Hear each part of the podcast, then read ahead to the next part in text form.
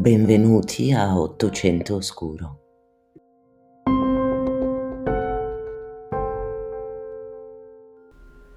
Il 13 agosto 1889 l'addetto alla polizia stradale Denis Coffy fu chiamato in causa da alcuni cittadini che lamentavano un cattivo odore proveniente da una strada secondaria che collegava Vernaison a Millery, un sobborgo di Lione.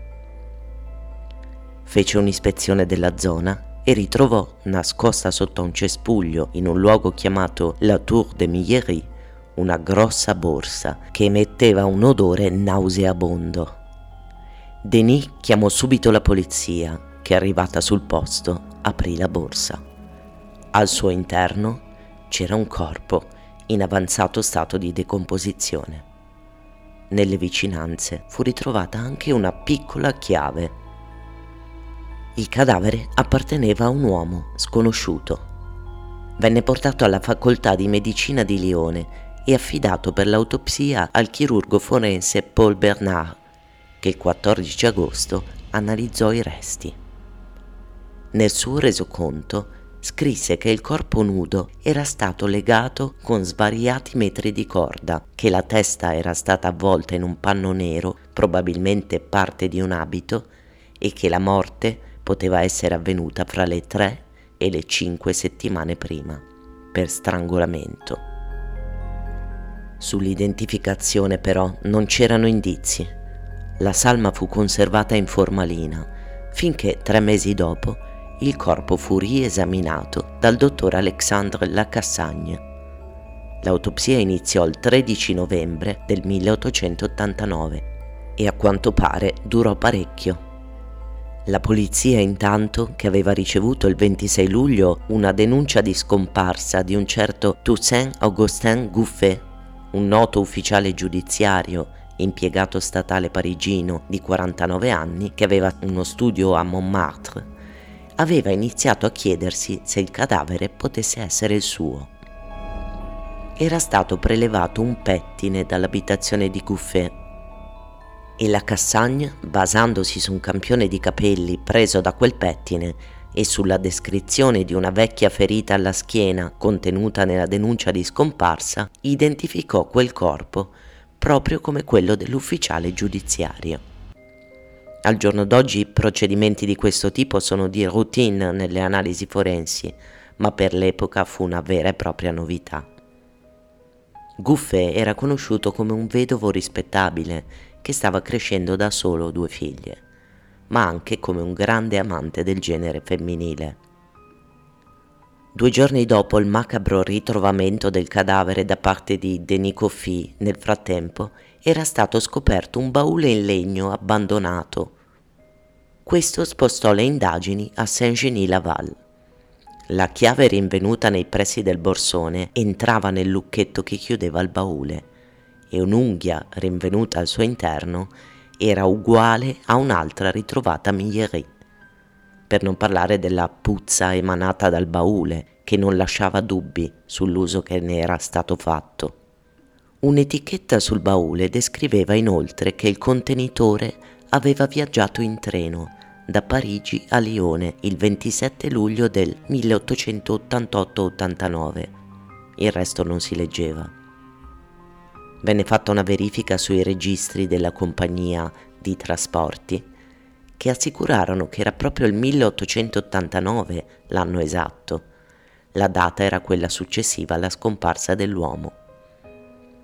Il pubblico ministero di Lione decise di mandare tutti gli elementi in suo possesso a Parigi, dove le indagini vennero affidate al commissario Marie-François Gouron, a capo della sicurezza della capitale. Gli ispettori analizzarono abitudini e relazioni di Gouffet e scoprirono che aveva incontrato spesso, nel periodo precedente alla sparizione, una coppia di truffatori che, guarda caso, era stata individuata come acquirente di un certo baule. Si trattava di Michel Hérault e della sua amante Gabrielle Bompard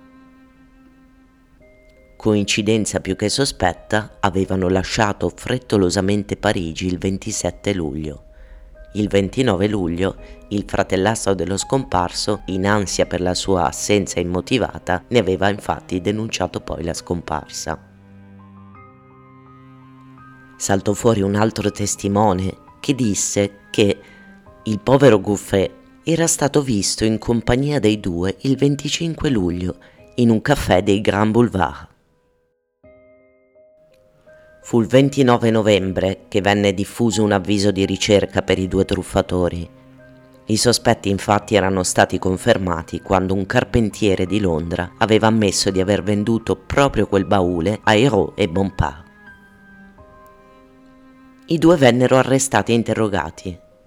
Fu l'uomo, Hérault, a confessare per primo, addossando le responsabilità alla compagna e dicendo che era stata lei, Gabrielle Bompard, a uccidere il povero Gouffet.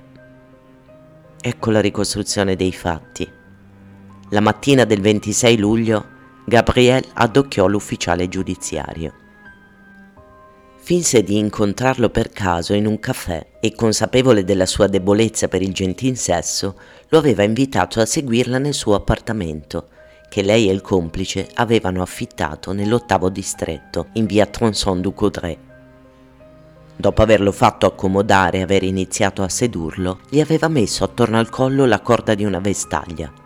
Ero, che era rimasto tutto il tempo nascosto dietro una tenda, era accorso in aiuto con una corda, tentando di bloccare Gouffet con l'intento di immobilizzarlo, per poi, a suo dire, derubarlo, ma l'uomo ovviamente nel frattempo stava opponendo resistenza, si dibatteva.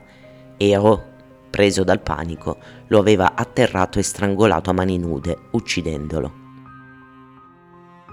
Gli assassini avevano quindi dovuto escogitare una soluzione per liberarsi del corpo.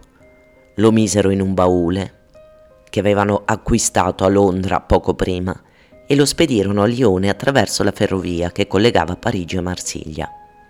A Lione recuperarono il baule e affittarono una decapottabile per trasportarlo. Dato che però quel baule, che con la salma pesava oltre 100 kg, era troppo pesante da trasportare e l'odore della putrefazione era diventato troppo forte per non attirare l'attenzione di qualcuno, avevano deciso di fermarsi e abbandonarlo in una zona ricca di vegetazione e che sembrava poco frequentata. Dopodiché i due avevano proseguito la fuga verso gli Stati Uniti, direzione San Francisco. Ma chi era questa strana coppia? Michel Hérault, nato a Saint-Étienne il 30 marzo del 43, era figlio di commercianti. Si sposò con una ragazza di 19 anni nel marzo del 70. Era un marito però violento e instabile e per fortuna della moglie, picchiata e umiliata, a un certo punto la abbandonò per dedicarsi a suo dire a una carriera da avventuriero. Nel 63 si era arruolato nell'esercito e partecipò come caporale in una battaglia durante l'intervento francese in Messico, per poi disertare e dedicarsi alle frodi e altre piccole attività illegali, in Francia ma anche all'estero.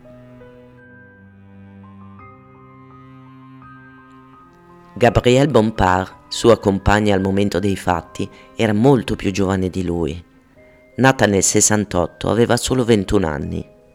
Figlia di un commerciante di metalli del nord, piccola e piuttosto graziosa, aveva un carattere ritenuto difficile e scontroso. Nonostante fosse molto giovane, aveva però già la nomea di cattiva ragazza, per usare un eufemismo. Mentre erano a San Francisco, Gabriele aveva lasciato Hiro per un uomo piuttosto abbiente incontrato negli Stati Uniti. A quanto pare fu proprio quest'uomo a consigliare alla ragazza di tornare in Francia per raccontare la sua storia. Non si sa se è così o se invece semplicemente lei lo aveva abbandonato e aveva deciso di tornare, forse perché aveva trovato un altro uomo violento, oppure perché la truffa a suoi danni era andata a buon fine. Sta di fatto che nel gennaio del 90 Gabrielle arrivò in Francia e venne subito arrestata. Ero nel frattempo aveva continuato a trascorrere la sua vita fatta di espedienti tra Canada, Stati Uniti e Messico, ma solo cinque mesi dopo l'arresto di Gabrielle, nel giugno dello stesso anno, dopo essere sfuggito più volte alla polizia francese, fu alla fine arrestato nel suo nascondiglio a La Habana, Cuba. Come dicevo poco fa, in realtà fu lui il primo a parlare, cercando di addossare tutte le colpe a Gabrielle.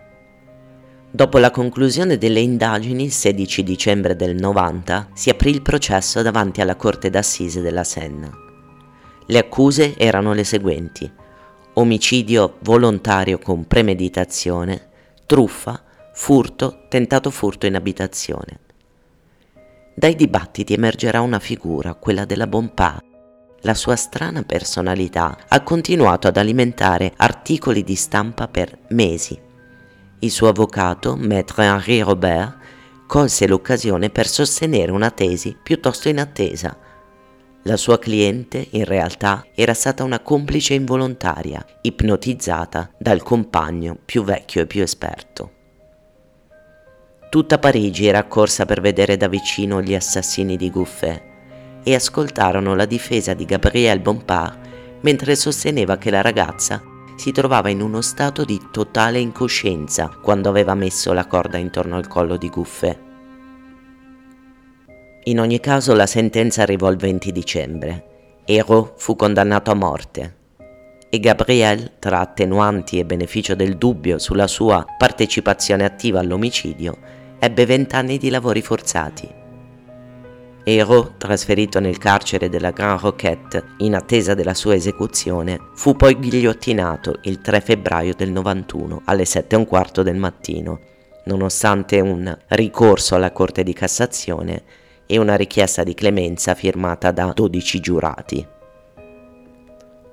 La Bompard invece finì nel carcere femminile di Nanterre e poi in quello centrale di Clermont dopo aver beneficiato di diverse riduzioni di pena per buona condotta, fu graziata dopo solo 13 anni, nel 1903.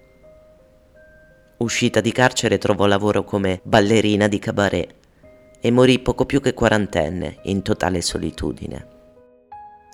L'affaire Gouffet o il caso della valigia insanguinata divenne così celebre che furono scritti romanzi, ovviamente se ne parò sui giornali e nel 1965 Guy Jaurès fece uscire un cortometraggio di circa 55 minuti dedicato al caso, dal titolo L'affaire de la Malla Guffe. Del caso si parla ancora oggi, soprattutto per essere uno dei primi esempi di investigazione internazionale e di indagini scientifiche di rilievo, inclusa ovviamente l'autopsia effettuata dalla Cassagne, vero e proprio pioniere delle scienze forensi. Grazie per avermi ascoltato, al prossimo episodio.